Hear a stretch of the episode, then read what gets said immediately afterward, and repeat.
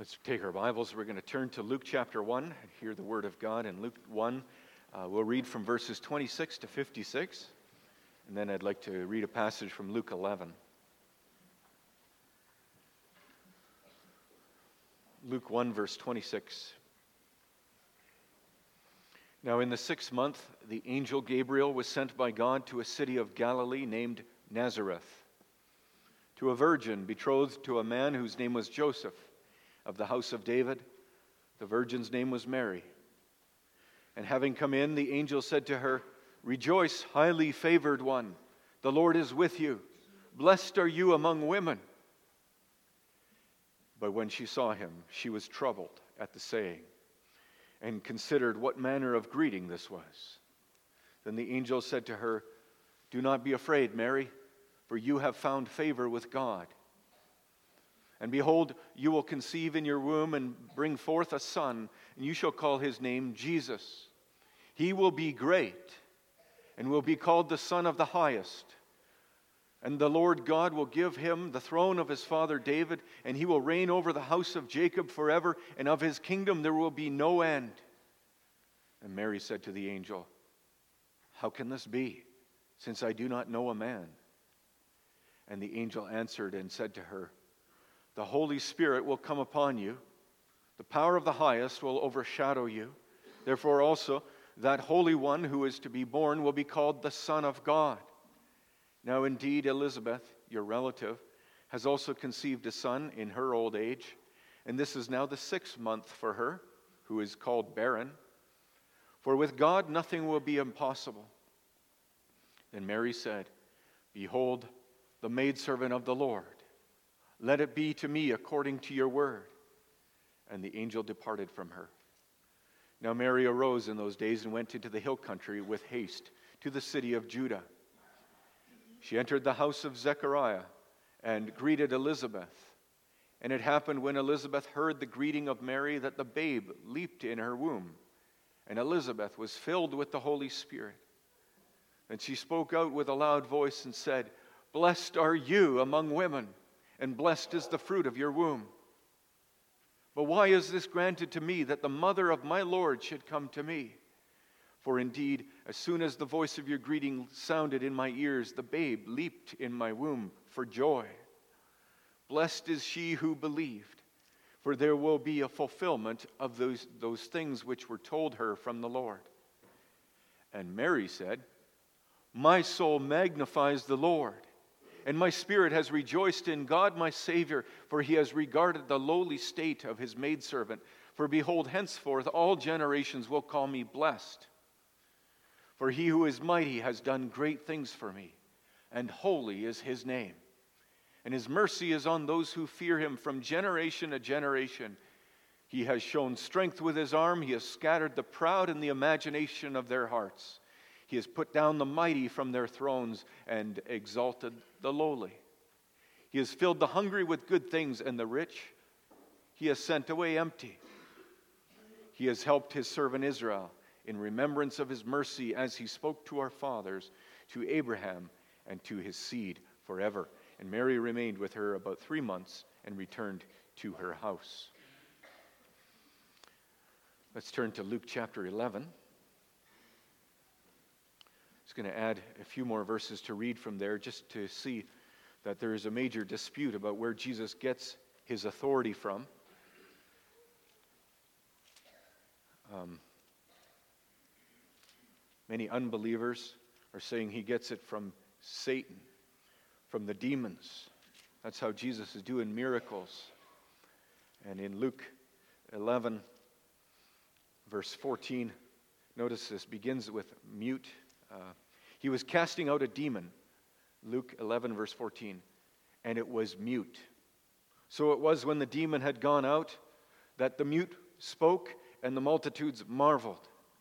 But some of them said, He casts out demons by Beelzebub, the ruler of the demons. Others, testing him, sought him, sought from him a sign from heaven. But he, knowing their thoughts, said to them, Every kingdom divided against itself is brought to desolation, and a house divided against itself falls. If Satan also is divided against himself, how will his kingdom stand? because you say, I cast out demons by Beelzebub. And if I cast out demons by Beelzebub, by whom do your sons cast them out? Therefore, they will be your judges. But if I cast out demons with the finger of God, surely the kingdom of God has come upon you. When a strong man, fully armed, guards his own palace, his goods are, are, are good. His goods are in peace. But when a stronger than he comes upon him and overcomes him, he takes from him all the armor in which he trusted and divides his spoils. He who is not with me is against me, and he who, is not, who does not gather with me scatters. When an unclean spirit goes out of a man, he goes through dry places seeking rest, and finding none, he says, I will return to my house from which I came. And when he comes, he finds it swept and put in order.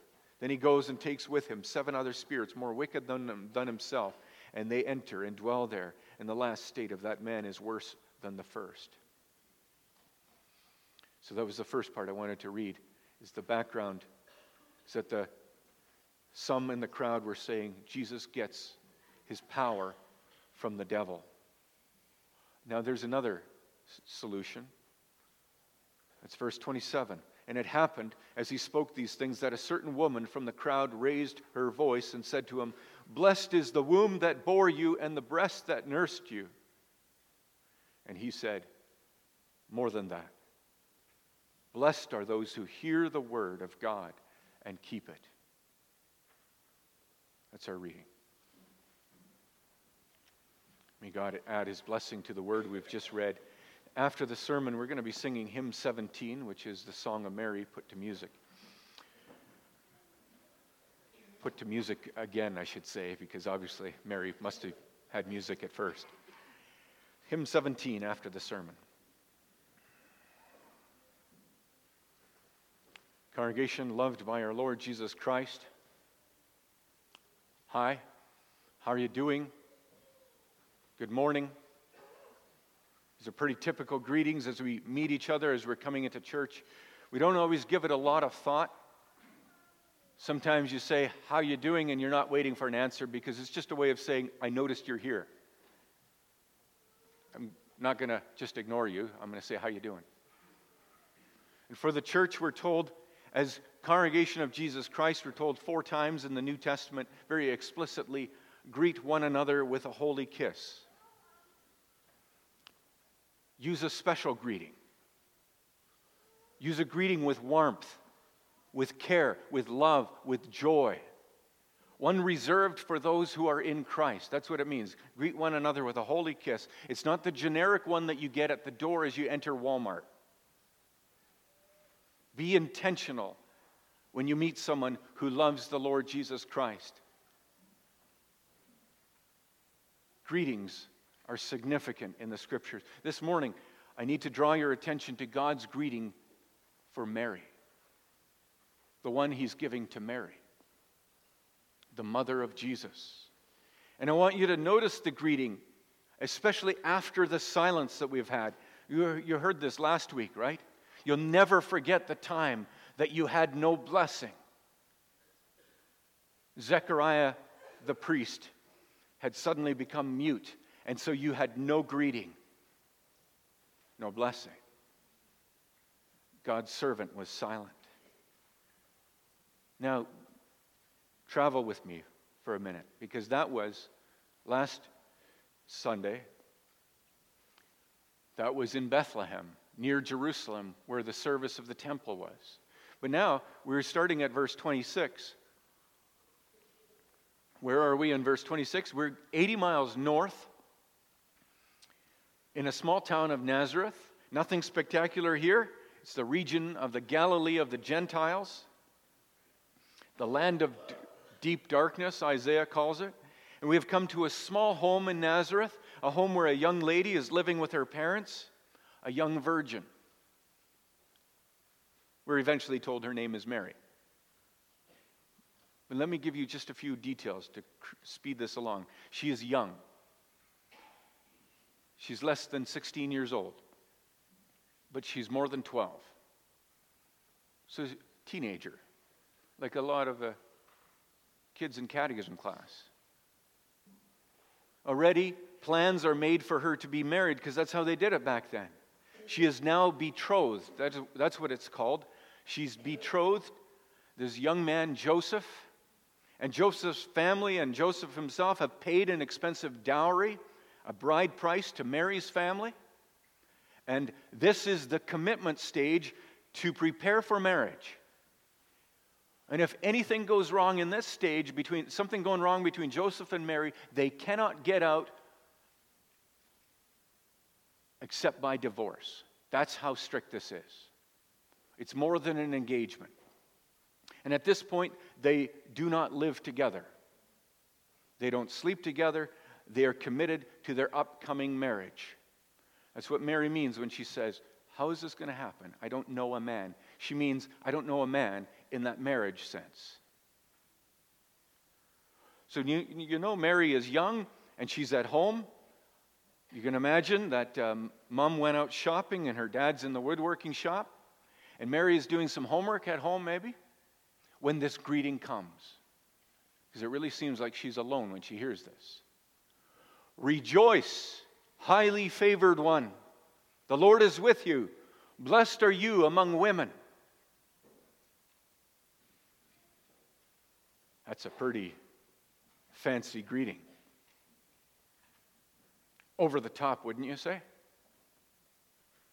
Especially generous compared to the one Zechariah received.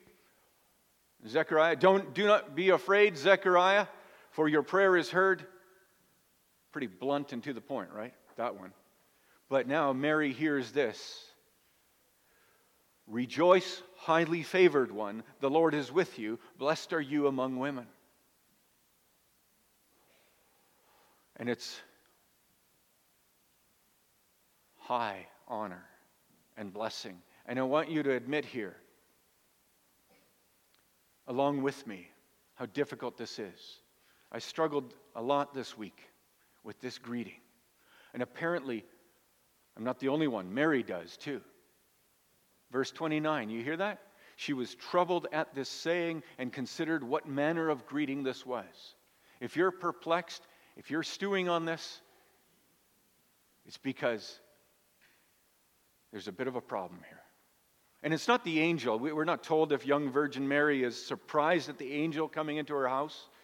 It would be kind of freaky. Uh, you remember how Zechariah was surprised and uh, very stunned. But, but this is not about the angel, it's the greeting, it's the kind, the manner, the tone.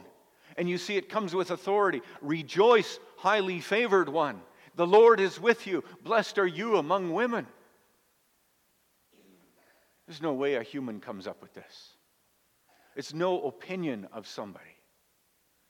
The trouble that you have, that I have, that Mary has, is that it comes with God's authority on grace favor, undeserved kindness.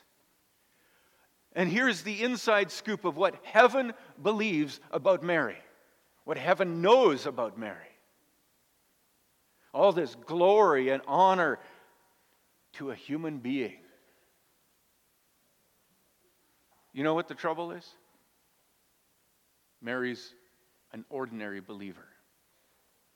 And if you are like Mary you know the Bible, you're going to flinch at this. What makes me so special? What have I done to deserve this?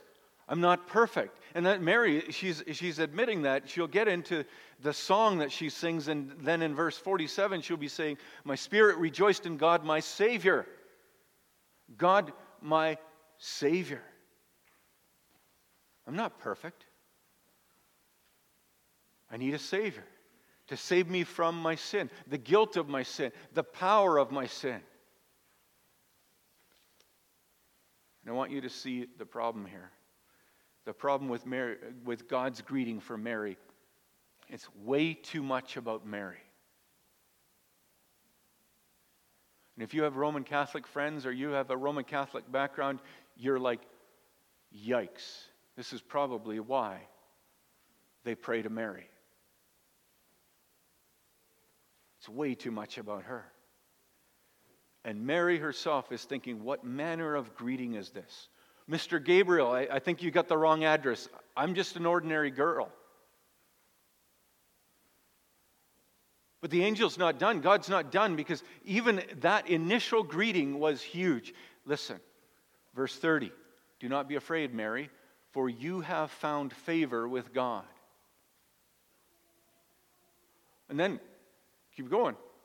In case you missed it, as soon as Gabriel leaves and Mary has to pack up her bags and she's heading on over that 80 mile trip to the south to, to meet with Elizabeth to live with her, that three to four day trip. And arriving there, she's going through all these greetings. Mary says hello to Elizabeth. And Elizabeth has the second trimester baby, John the Baptist, who does this in utero leap of joy to greet the tiniest of new visitors that have just come in the house. Mary, inside of Mary's womb, is this brand new implanted baby, the Lord Jesus Christ.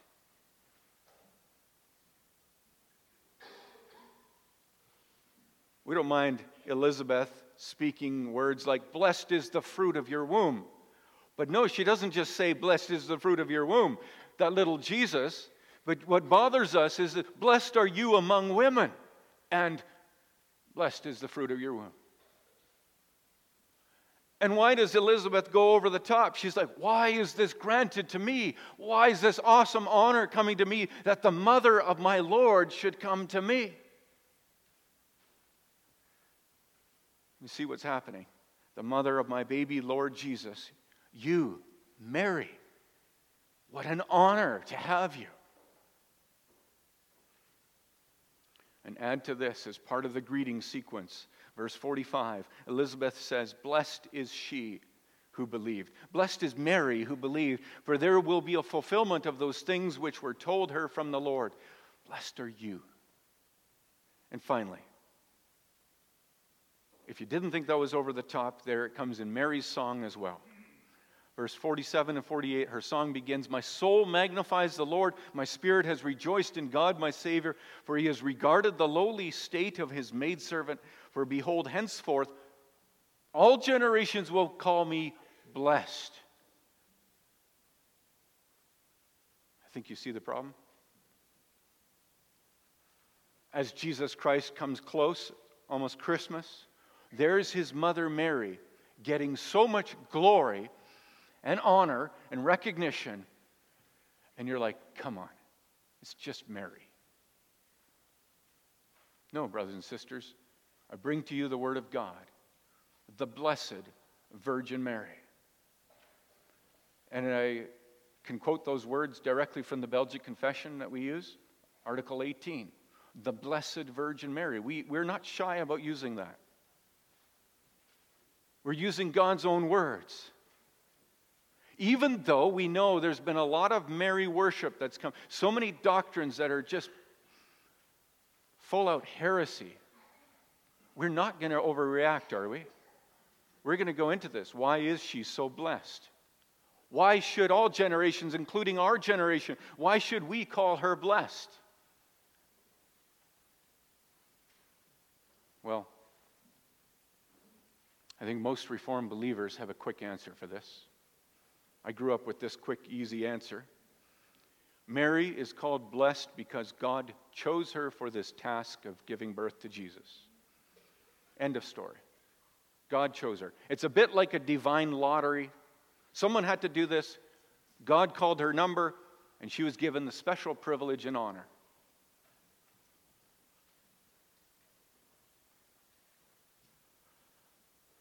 It is a privilege and an honor. And did, God did certainly choose her. But it shouldn't sit right with you. Look at those greetings. I often do this with uh, preparing a sermon. I'll take the Bible passage, the chapter or two, because I have digital versions of it. I print it out in the smallest possible font so I can't even read it, or hardly can read it. And then I block things out to notice how much time is spent on a certain area. Because if I know how much time and attention God has, how many words God has used on something, I know that's got to be important.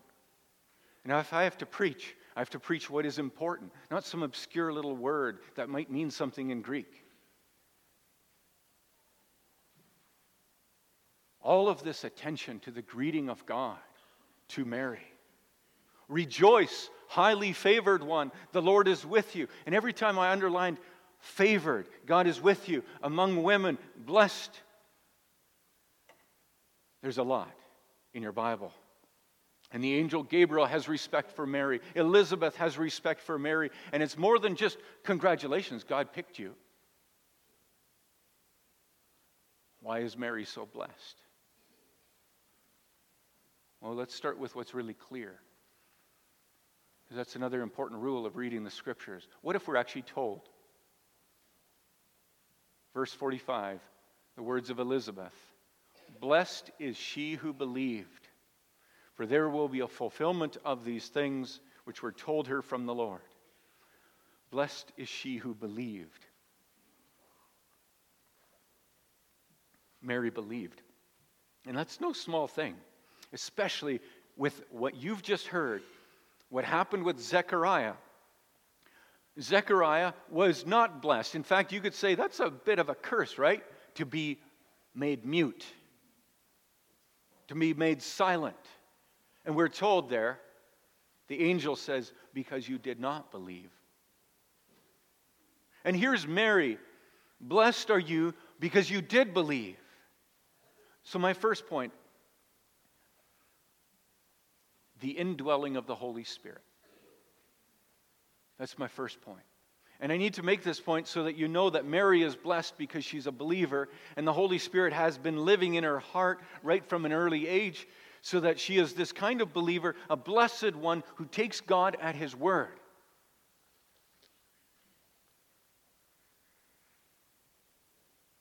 Mary is this young virgin who takes who says to the angel, "Me?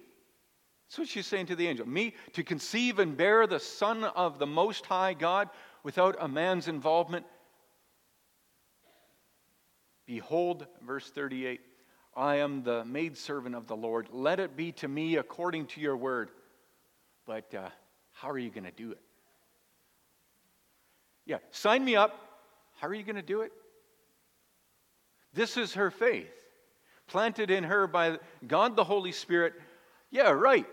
I'll do it. But how? And this is the point God could have chosen any virgin girl. The, Old Testament prophet uh, Isaiah, chapter 7, verse 9, it said, The virgin will conceive and bear a son, and you shall call his name Emmanuel. It could have been any virgin, but the Lord chose a believer, someone willing, someone humble and lowly, someone who calls God her Savior. Someone who is glad to serve the Lord Jesus. I want to illustrate this. And the best I can do right now is think about how you would show a movie or a video. Sometimes you have a presentation, let's say in the middle of the week, and I've seen you hang a projector screen over here, and you wheel out the projector cart and you hook it up to the sound system. And if we were to compare all of that with the Word of God. All the Word of God is meant to show you Jesus Christ. All the equipment of the Old Testament the projector, the screen, the sound,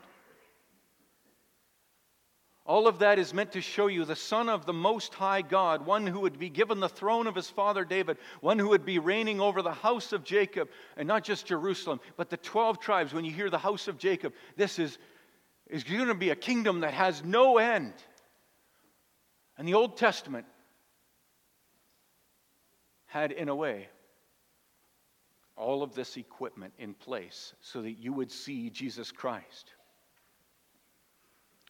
And as we saw often in the Old Testament, God used individuals, and these individuals were pointing us to Christ. And I want to maybe make a comparison to Mary and a projector screen. Because there's a bit of a fabric to the screen, and the Word of God has been woven into Mary. She's a believer. The Holy Spirit has been weaving His Word into her life. And just think of the song that she comes up with, an inspired song. There's so many references to the Psalms in the Bible. Psalm 113 was one of them. Psalm 123. Uh, Hannah's prayer, 1 Samuel 2. And there's this covenant language Abraham, Jacob, David. The blessedness of Mary is the way she projects Jesus Christ, who he is, and all she is, in one sense, is a boring, ordinary, flat, white screen. And so, you, what you have, brothers and sisters, as the approach of the Son of God onto the world stage, we have had 400 silent years. And Luke lines us up for us that we see angels, we see messengers of messengers announcing the coming of Christ. And the first chapter has been showing us these believers like Zechariah and Elizabeth, righteous ones, blameless in God's sight. And there's John the Baptist coming. And Mary, God says to Mary, You, blessed are you Blessed are these people uh, that have been coming so far. Blessed are you guys. You guys are like the loudspeakers. You are the screen. You're the projectors. You have been, uh, in New Testament language, you're the jar of clay holding such treasure. How beautiful are the feet of those who bring good news. You hear it so often. Blessed are those who have humbled themselves to exalt the Lord Jesus.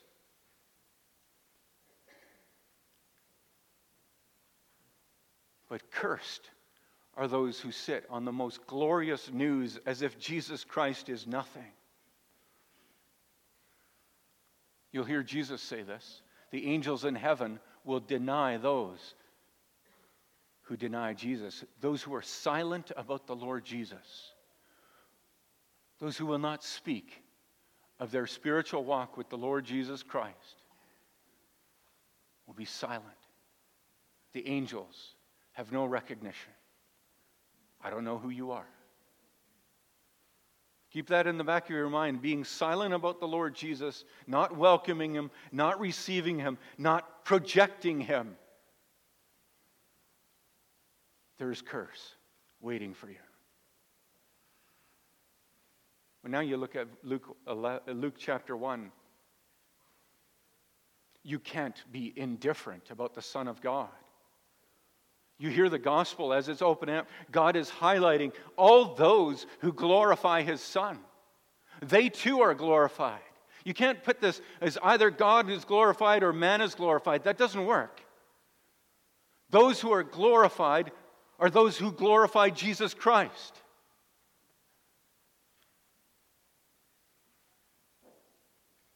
He delights in you.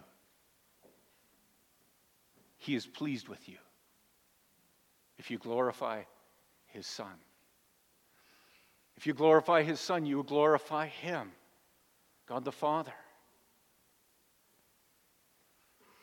Now, if you look at verse 30, verse 30, the angel says, Mary, you have found favor with God. Do not be afraid, Mary. You have found favor with God. And our recent study of the book of Ruth has prepared us for, for this. There is this expression showing up like, remember Ruth? She found favor with Boaz.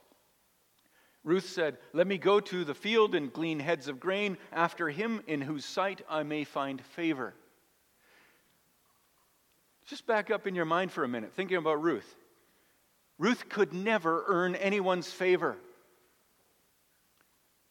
You cannot earn favor. And favor doesn't just happen by itself. Believers go out and find favor. That's what they do. Believers go out to find favor. And Ruth deliberately went out into the fields, working and hoping and praying that she would come across someone's favor. She was praying for an undeserved kindness. She had this posture I could never deserve it. I'm an outcast. I don't even belong to this people. I could never earn your blessing, but I'm looking for it. I'm asking for it. And that story of Ruth, it shows this, this wonderful, beautiful woman pursuing favor. And at first, just barely coming under the wings of God's favor in Boaz, only to realize actually, that was bottomless. That was infinite favor. That was somehow tied to the favor of God in Jesus Christ, my Lord. I had no idea.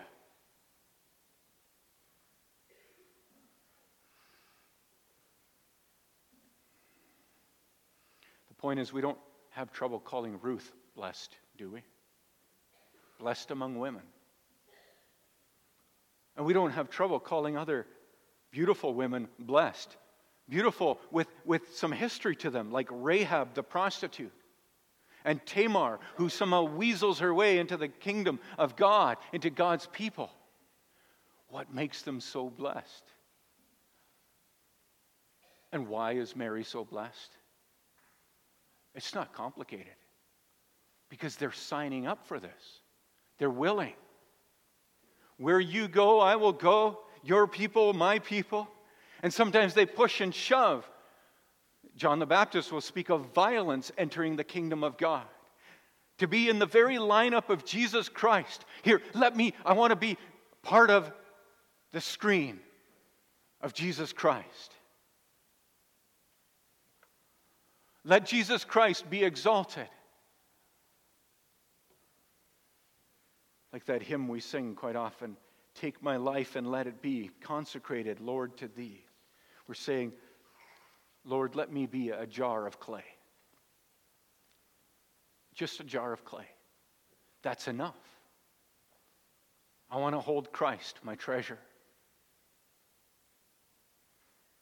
And you know, Isaiah 66, verse 2 says, There's God saying, Isaiah 66, These are the ones I look on with favor those who are humble, contrite in spirit, those who tremble at my word. I want you to see Mary is blessed as a disciple, as one of the first and most committed.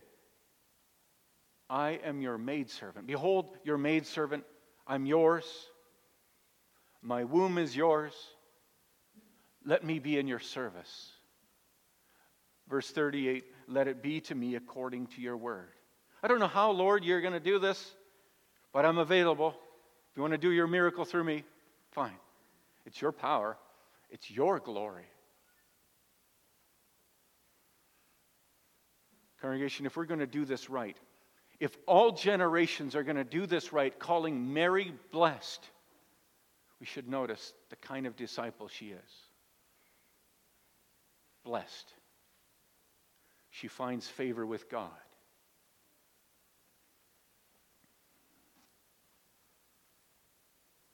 Look at Mary, like we've seen Ruth. They're saying, Lord, I don't mind being invisible to the whole world if only I find favor with you. There's so many ways in the world that you seek to feel treasured. Right? You just think of so many habits and practices. You want to feel treasured. I only want to hear God say, Rejoice, highly favored one. The Lord is with you. Blessed are you among women. The point is, if we put aside, if you can put aside heresies for a moment that try to make Mary sound as if she's perfect, we still have to notice the weight of the text, the scripture, the volume of words, the greeting that highlights Mary. She has found favor with God.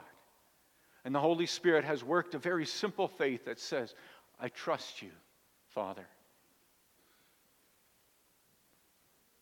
Take you at your word. I'm your servant. That's a work of the Holy Spirit. Now, briefly, I'm going to make the second point real short here. The Holy Spirit overshadows Mary, overwhelms Mary. Okay, this is getting to the miracle part. So, what man cannot do, what is impossible for man, is possible with God. And the Holy Spirit came upon her, and the power of the Most High overshadowed her. That's how she became pregnant. She conceived the baby Jesus. And this is what happens Mary has gone from, okay, I'm your maidservant, to, oh, that's how. Power from on high. Oh, God Himself. Okay, you've got this. Mary has handed her future over to God Himself.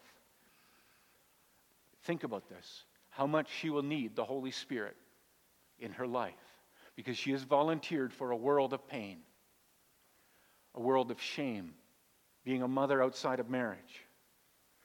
And all rumors start to circulate. You can find that in the Gospel of John, too. The Pharisees accused Jesus of being born out of wedlock. Even her husband to be, there's Joseph, a righteous man.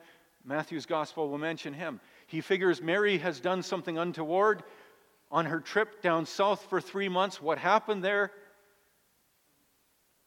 So the question is Mary, will the Holy Spirit be your power? Will he overshadow you for the rest of your life? Will the greeting of God, the greeting highly favored one, blessed are you among women, will that still encourage her during the shame and embarrassment and the judgment she faces from her family and from the religious leaders? Mary hands it over to the Lord like a true disciple. Lord, I'm your servant. And like any disciple, you realize it's not all glamorous to be a servant of the Lord. You will have to bear a cross. Shame. Tell me who I am. Remind me of your greeting, Lord. You are with me. I have found favor with you.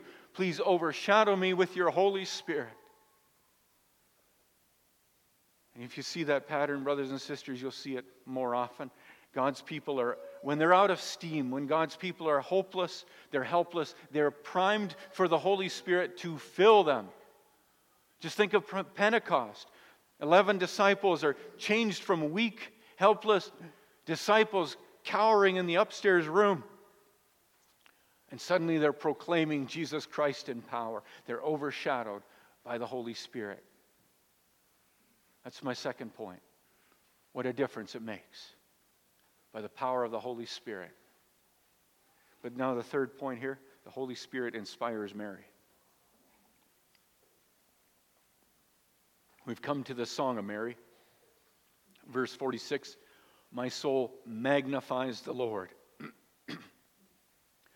this really nails the point. What's so blessed about Mary? And what is so blessed about many believers in the Bible? What especially about Mary? She magnifies the Lord. Yeah? Think of the technology of a magnifying glass. You see through it, things look bigger, brings things into focus. You think about the projector, the projector screen to magnify the Lord Jesus.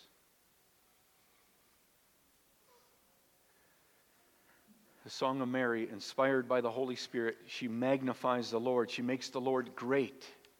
Even though she mentions herself a lot of times, you'll notice that. She mentions herself many times. And all generations will call her blessed. It's not centering on her she is magnifying the Lord. May Jesus Christ be great.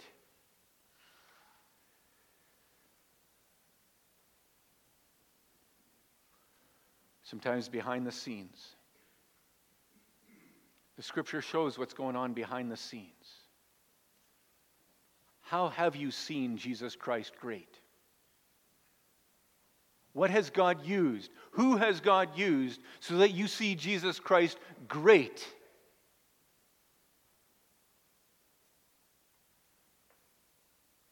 You recognize characters in the Bible because they have amplified the Lord Jesus Christ. They have exalted him, they have magnified him. And so Mary's hymn of praise is about taking the proud and God knocking them down. Her hymn is about taking the lowly, the humbled ones like herself and raising them up. And the Holy Spirit's inspiring her with this message. The theme you'll see throughout the Bible those who are proud, they need no help. And maybe you think, oh, that's not me. No, the proud are those who think they need no Savior. They don't magnify the Lord Jesus. That's what it is. You want to know if you're a proud person? You can go a day without praying to Him. You can go hours without needing His help, without ever pointing to Him in a conversation with somebody else.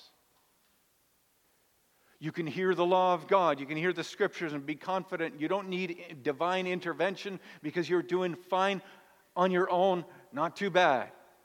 And that's the proud. The proud are those who eat and drink, they buy and sell, like the days of Sodom and Gomorrah, like the days of Noah. So will be the day of the coming of the Son of Man. They never saw him coming, they were not magnifying him, they didn't feel like it. Yeah, you might believe in Jesus, that he exists, but do you magnify him? because the proud don't. And here's the humble. You think about the humble. Look at Mary, why she is blessed. She magnifies the Lord Jesus Christ. And if you think she's great, you're right. She takes on the greatness of a servant. Remember how Jesus said that to the disciples? You know who the greatest is? And he takes a child, or he says, He who would be a servant would be the greatest. And here's Mary in the image of her son, kind of flipped around. Usually expect children to be the image of their mom. No, Mary is in the image of her son, and she gives us a glimpse of who Jesus Christ will be. Oh, whatever the Lord says, yeah, I'm good with that. Whatever he commands, yep. Go ahead, use me. So, Luke 1, the stage is set. Those who are great in the kingdom are those who point to the great king. They welcome him, they serve him, and they're okay with being humble and small and invisible in the service of their great king. On a good day, when a projection, something on the screen projector goes well, you never notice the sound guy. You never notice the technology because you've noticed what you were meant to see. Have you seen Jesus Christ? Because you can call Mary blessed because she points you to Christ.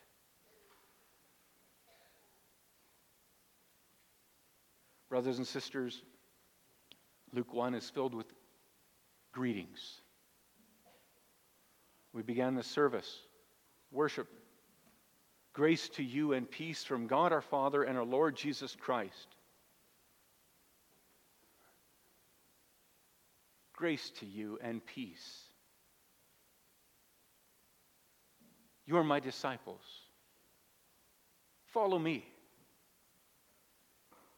And if you believe Mary is blessed, you admire her spunk, her faith, her courage. She magnifies the Lord. Let's do the same.